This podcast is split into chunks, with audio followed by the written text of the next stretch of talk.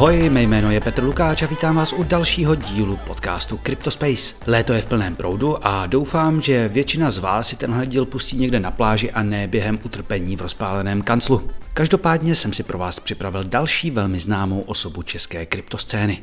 Do studia přijal pozvání Roman Valihrach, zakladatel a šéf nejstarší české burzy CoinMate. Mají toho za sebou spoustu a Roman si pohrával s digitálními měnami dokonce ještě před Bitcoinem. A pamatuje si tak nejen všechny bullruny a jak se od sebe lišily, ale může srovnávat i změny v tradování nebo chování lidí v oboru. A podle něj většina z nich bere kryptoměny stále spíše jako sázku do sportky, ale i přesto je vnímá stále velmi pozitivně. Bitcoin podle něj nutí lidi přemýšlet o tom, co by jinak brali za samozřejmé. Jako vždy si můžete první polovinu podcastu poslechnout zdarma. Celý rozhovor je pak dostupný pro členy na herohero.co lomeno Cryptospace, kde mimo jiné získáte přístup k celé řadě bonusů. To je za mě na úvod každopádně vše. Užívejte léto a pojďme na to. Tohle je Cryptospace. No a pro nečleny tu máme po kratší pauze ještě krátkou reklamu.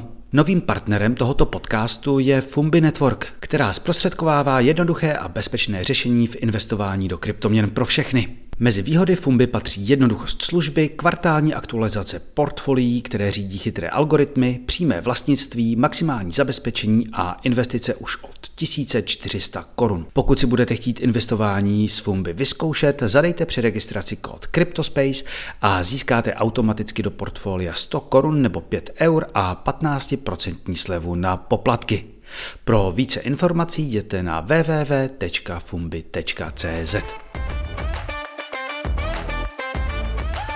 Ahoj Romane, eh, vítám tě u nás v podcastu. Ahoj Petře, díky za pozvání.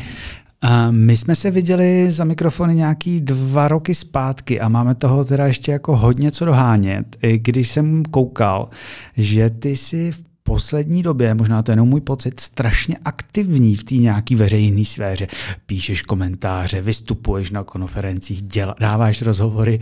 To tak patří k nějaký roli tvojí, nebo nový, nějak, kterou si nějak si uzmul, nebo prostě tě to začalo nějak bavit ve velkým?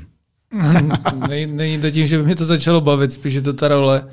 My jako centralizovaná burza musíme zbuzovat především důvěru, mm-hmm. takže to mám já za úkol a jsem tady takový jako eh, ten, kdo je tu jeden z nejdíl vůbec na kryptoscéně a tím eh, mám za úkol povídat o tom, eh, co se děje, jak to je a co je u nás novýho a vlastně jako, že my jsme ta nejdůvěryhodnější instituce tady v Česku, co se krypta týká vůbec. Mm-hmm.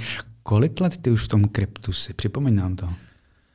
Poprvé jsem se dostal k Satoshi White Paper v roce 2011. Mm-hmm. A to jsme, myslím, že koupili nějaký první bitcoin, začali jsme ho těžit, takže od té doby. No. Ty kráso, to je, to je, to je hodně, hodně dlouho. Um, baví tě to ještě krypto? Baví, jasně, jinak už bych to nedělal. Ale na druhou stranu, kdybych na těch bitcoinech tehdy jenom seděl, tak vlastně nedělal nic. Tak jsi na tom líp. Ale já věřím v nějaký osud, že jo, jako šířit ten, eh, ten message dál, takže baví. Takže začíná z tebe být kryptoevangelista? To jsem byl vždycky. Jo, pardon, já ti to nechci, já ti to nechci uzmout. Eh, před těma 12 eh, rokama, co jste si reálně, nebo co jsi reálně myslel, že krypto bude v té době primárně Bitcoin, nebo jenom Bitcoin, že jo? Eh, a v co se to podle tebe všechno přetvořilo? My když jsme začínali, s Danem Houškou. To bylo ještě před Bitcoinem, jsme se zabývali e-goldem, což bylo takový předchůdce. E, bylo to centralizovaný, ale účty byly denominovaný v gramech zlata. A primárně jsme se zabývali platbami. Mm-hmm. On, Dan Houška na to psal na vaše eh, diplomku, já mu dělal recenzenta a vlastně tehdy po škole jsme začali podnikat. Primárně jsme se zabývali platbami a ono to je i v Satoshi white paperu, že to je uh, definováno jako peer-to-peer cash. A, takže jsme v tom viděli, že ty platby přece jenom budou větší, než eh, jak dneska jsou. A celou tu dobu, ty dřevní doby, ale 2014 a tak, tak se pořád čekalo nějaký ten killer app, co to bude, jakože, co to vlastně jako krypto ukáže, mm-hmm. ten use case. A do dneška bych řekl, že je to z 90, možná víc procent spekulace. Mm-hmm. ale ono to odpovídá té adopční křivce pro mě jako internet, protože ta technologie se pořád ještě staví na těch základech a jakmile ty základy budou hotové, tak uh, začnou být ty aplikace na tom. Není Bitcoin už hotový? Není. tak třeba jako- Taro vzniklo teprve v loni, že jo, a otevřelo dveře. No, no jasně, já to měl ten Bitcoin být, ten, ten, eh, ten uh, peer-to-peer cash, že jo? Jasný. Uh, to se zase vracíme do roku 2017 a do těch uh, block size válek, kdy se debatovalo, jestli to má zůstat uh, limitovaný, anebo se má blok zvětšit, aby se tam vlezlo víc plateb. Mm-hmm. Do dneška nevím. Asi to rozhodnutí bylo správné, že ty druhé vrstvy jsou, trvá to sice mnohem díl, než mm-hmm. to vyvinout a vůbec, aby se to prosadilo v reálném světě, ale, ale je to správná cesta. Co myslíš, že by mohla být ta killer, killer app, která by splnila ty vaše očekávání z těch uh, let 11, 12, 13 třeba? Jak by to, má to, bude to druhá vrstva teda? Myslím si, že pro uživatele jako takový to bude spíš na druhé vrstvě, protože přece jenom jako platit eh, poplatek 100 korun, možná někdy 500 korun za, za převod není úplně fajn. Budou to peněženky, které umožní nejen jako držet mm-hmm. Bitcoin, zachovat si nějakou kupní sílu, která dneska je trochu problém, ale zároveň třeba věřím i stablecoinům a věřím, že bude možný jakýkoliv, eh, jakýkoliv aktivum tokenizovat a držet ho v tokenizované podobě. Mhm. Když se bavíme o tom placení, eh, jak vnímáš třeba Lightning? Dobře. No, ještě, a proč, se, proč se ještě nechyt? No, tak jako úplně uživatelský přívětivý to není, bych řekl, že um, vůbec jako otázka toho self-custody, to, že já si držím vlastní klíče, je důležitá v tom, aby byl Bitcoin co nejvíce decentralizovaný, ale pokud má um, fungovat ta adopční křivka na nějakou jako širší masu lidí, tak jako jsem dost pochybovačný v tom, že, že si budou schopní všichni držet ty klíče sami. A hmm. tam vidím velkou překážku. Já si třeba přiznám se, že Lightning je jediný, kde mám nekustodiální řešení. No, že to, a, to, a dobře děláš, protože ono si tam zavří nějaký vlastní kanály a pak si zpravovat není žádná sranda. to, je, to je opravdu jediný řešení, kde mám peněženku, kam si prostě čas od času pošlu 50-100 dolarů a, a když mi to dojde, jak to zná do, dobiju, ale um, jak vím... Ještě druhý problém vidím v tom, že já osobně se jako Bitcoinu, i když je to malá částka, hrozně nerad zbavuju.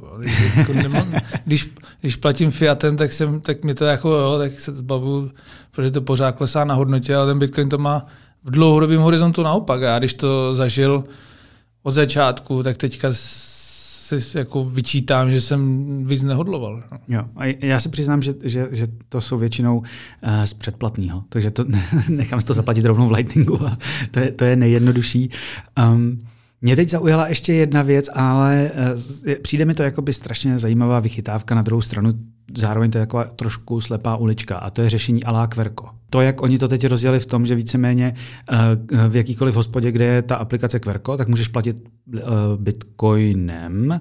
Nicméně, co se udělá, že oni nepřijímají bitcoin, ale ty prostě akorát zaplatíš na Lightningu, ono se to svopne do korun a na druhou stranu před momentem si řekl, že by bylo příjemné, kdybyste bitcoiny i jako ve větším přijímal a pak bys neřešil, že s nima platíš. Takže myslím si, že ta opravdová adopce nastane až v momentě, kdy bude ten jako systém natolik široký, že budu bitcoiny nejen platit, ale budu i přijímat eh, jako úhradu.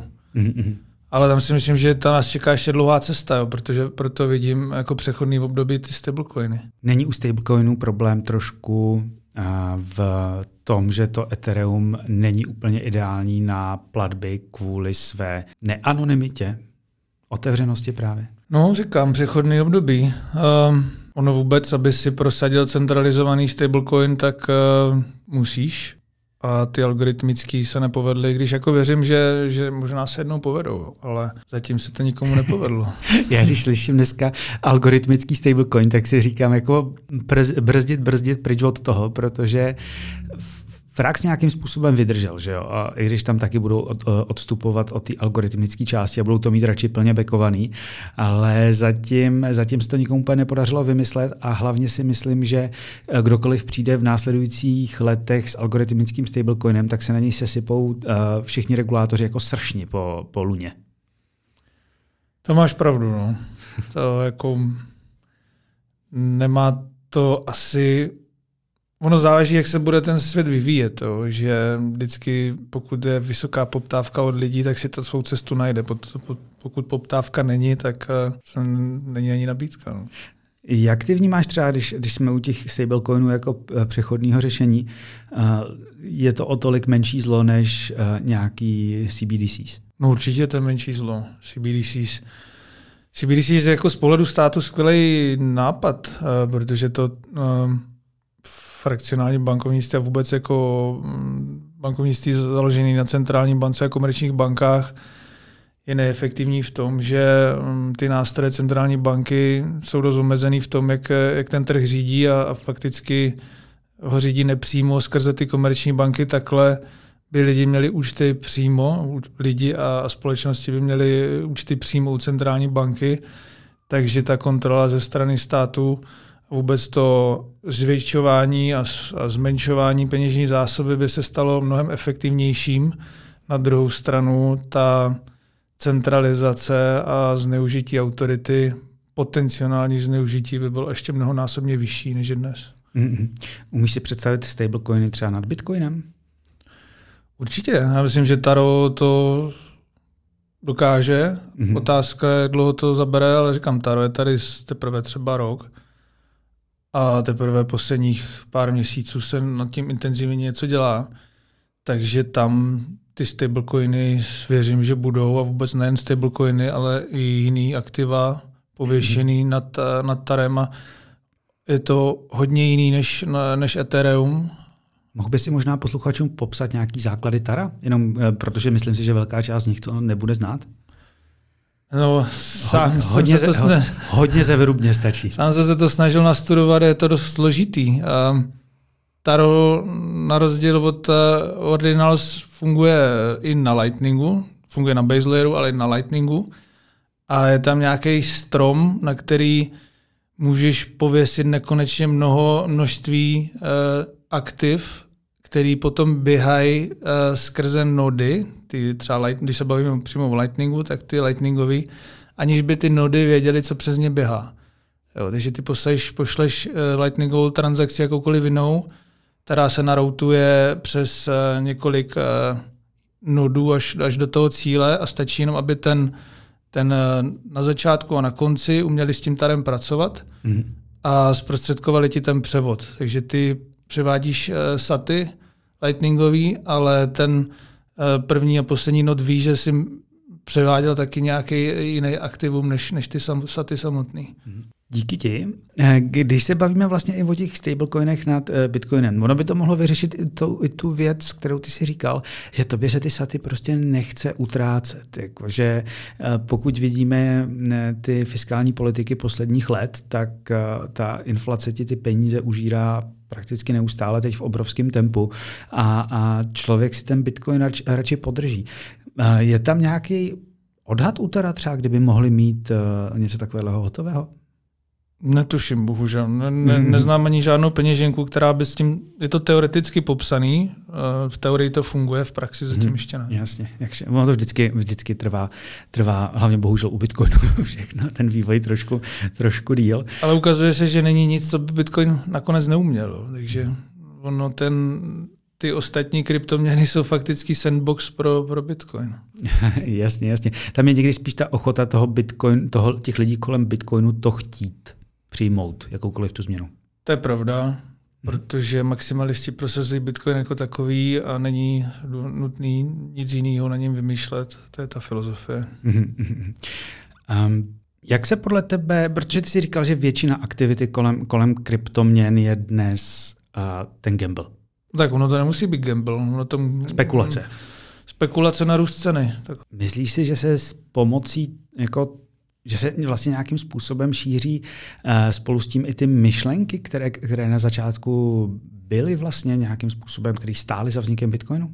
Určitě si to myslím, protože Bitcoin jako takový nutí lidi přemýšlet nad tím, jak ten uh, finanční svět vůbec funguje. A nebýt uh, krypta, tak by nikdo moc ani neměl tu touhu to rozklíčovat. A dneska se především teda jako na kryptopodcastech, ale velmi odborně lidi baví o tom, jak vůbec fungují peníze, jak jsou peníze vytvářeny, um, jak vzniká inflace a jestli něco vůbec jako udrží tu hodnotu, protože každý svý prací vytváří nějakou energii a nám je ta energie pomaličku nenápadně kradena mm-hmm. a těžko, horko těžko se s tím dá něco dělat. A je to, je to zajímavé se nad tím vůbec zabývat. Já troufnu by si říct, jaký procent to třeba lidí v kryptu uh, opravdu stojí za těmito myšlenkami. Já mám totiž, proč já to říkám, já jsem v posledním roce, nebo možná díl, nabil takovou trošku skepsi, že spousta těch lidí v různých uh, debatách, komunitách, Twitter je v tomhle šílený, oni opravdu jako spekulujou a pak kolem sebe na vlastně mlátí takovýma jako prázdnýma frázema stát je špatný a já s tím třeba jako souhlasím, ale prostě eh, stát je špatný, trustless, decentralized, jako všechno a teď ne, to nejsou jenom bitcoineři, to jsou etheristy, jsou úplně stejný. Já mám pocit, jako, že spousta těch lidí to bere jenom jako takovou zástěrku k tomu svýmu gamblu, spekulaci. No tak určité procento jo, ale Myslím si, že ta většina to myslí upřímně dobře. Ono, ono ty bullruny vždycky na sebe natáhnou ty, kteří jsou tam za rychlým ziskem, ale ty, ty dlouhodobí, který vydrží ty, i ty propady, tak myslím, že to síto je docela mm-hmm. jako slušný. Kolik ty jsi zažil už bullrunu?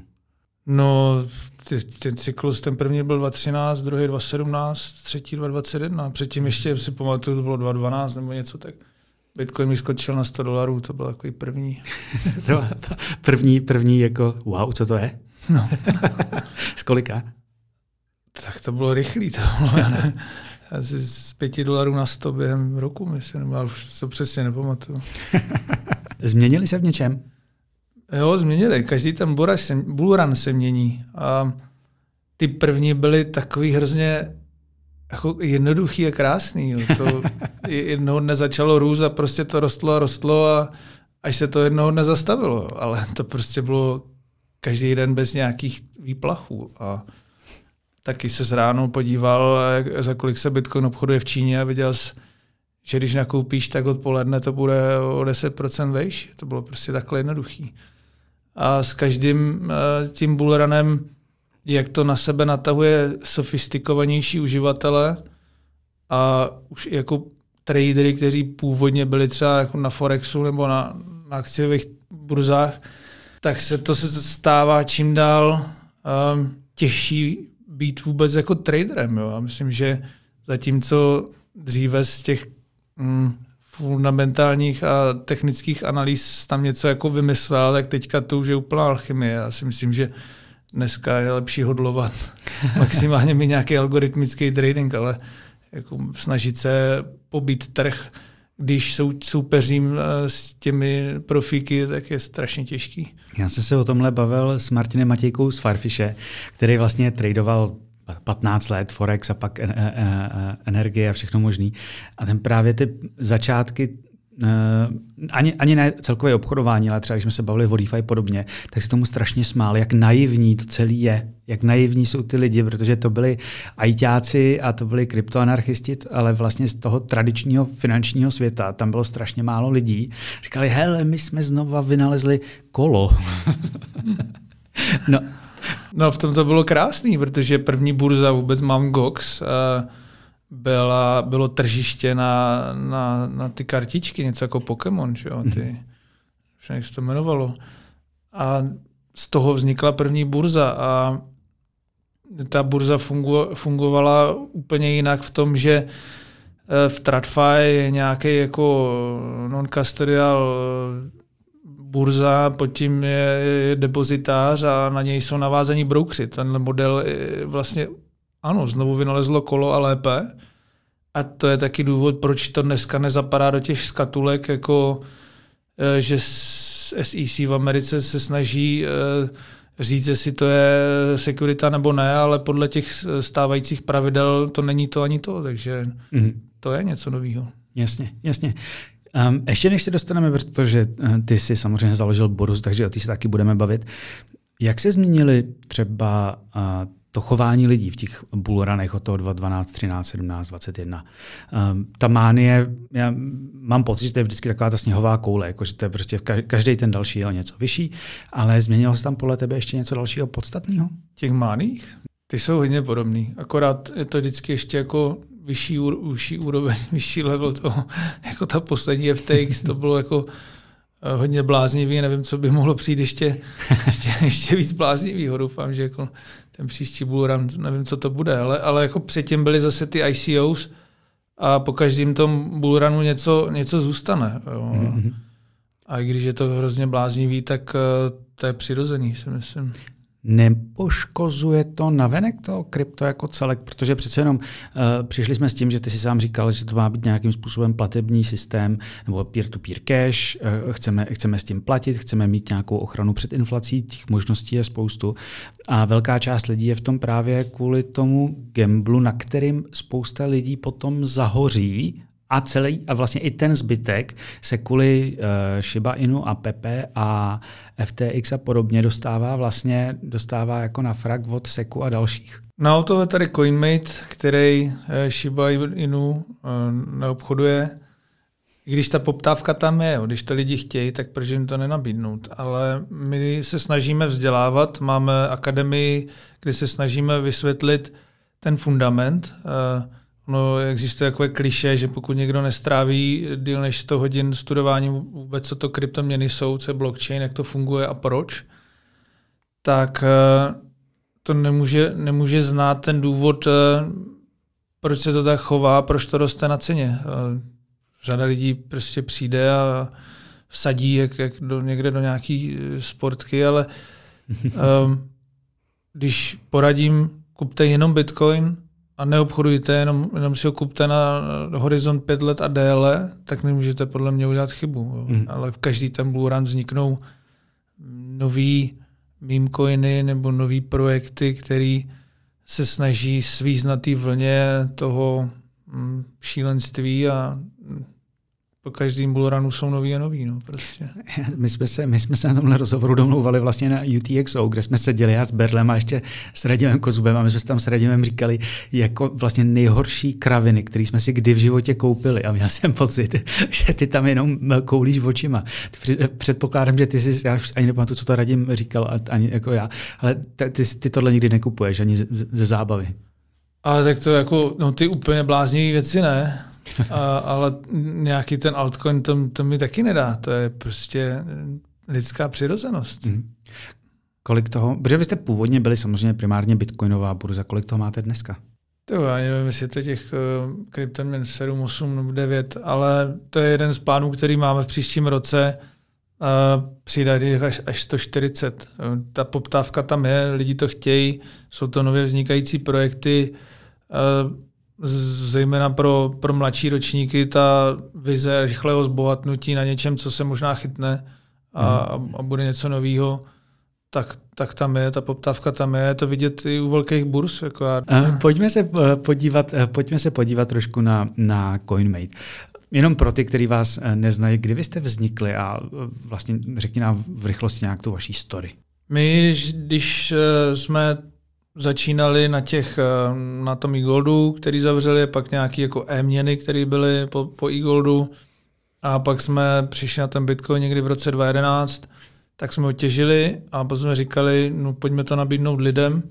No, takže v roce, myslím, že 2012 jsme měli směnárnu. A to jsme klasicky jako nabízeli nákup a prodej Bitcoinu a v roce 2013 jsme jeli do Silicon Valley, kde byla konference první, fakt jako velká konference ustavující Bitcoin Foundation v Silicon Valley. A tam jsme měli stánek vedle Briana Armstronga, který rozjížděl Coinbase. A tam jsme se inspirovali. Jednak jsme tam viděli BitPay a jednak jsme tam viděli Coinbase. Takže jsme rozjeli platební bránu a, a, a burzu po návratu domů. Řekli jsme si, uvidíme, jakým směrem se to bude vyvíjet, protože tehdy nikdo nevěděl. A ono se to chytlo v obojí. Takže do dneška funguje Confirmo jako platební brána, kterou teď řídí Dan Huška a já řídím burzu CoinMate. No a my jsme taky nikdy nějakým způsobem aktivně neobchodovali mm-hmm. a fakticky ten matching engine a vůbec ten, ten princip, jak má, jak má burza fungovat, jsme, jsme vymýšleli za pochodu. Mm. Já si pamatuju, když já jsem si kupoval ne svůj první, ale druhý Bitcoin, protože první byl od kamaráda, ale po druhý tak to bylo právě někdy na jaře 17 na CoinMate, kdy prostě CoinMate v té době byl takový ten nejjednodušší entry point. Eh, prostě pošleš eh, z účtu český koruny, koupíš si bitcoin, pošleš na peněženku, dan. Vám ale tehda, vlastně vy jste tehda jako na vlastní kůži zakusili to, co letos na jaře zakusila, nebo průběžně asi zakouší velká, velká řada firm. Vám tehda banka zrušila účet.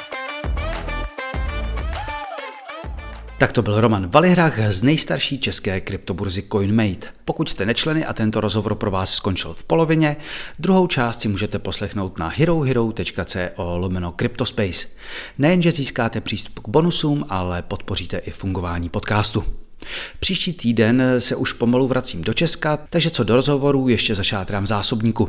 Pokud bude čas, udělal bych česko-anglický dvojdíl s Danielem Lumim, kterého jsem nabíral na ETH Prague a který se snaží vysvětlit i nematematicky nadaným jedincům jako já fungování Zero Knowledge Proofs. No a konečně budu mít přístup k trošku lepší technice, takže zase začnou přibývat speciály. To je za mě každopádně pro dnešek vše. Doufám, že se vám i tento díl líbil a budu se těšit zase příště. Naschledanou.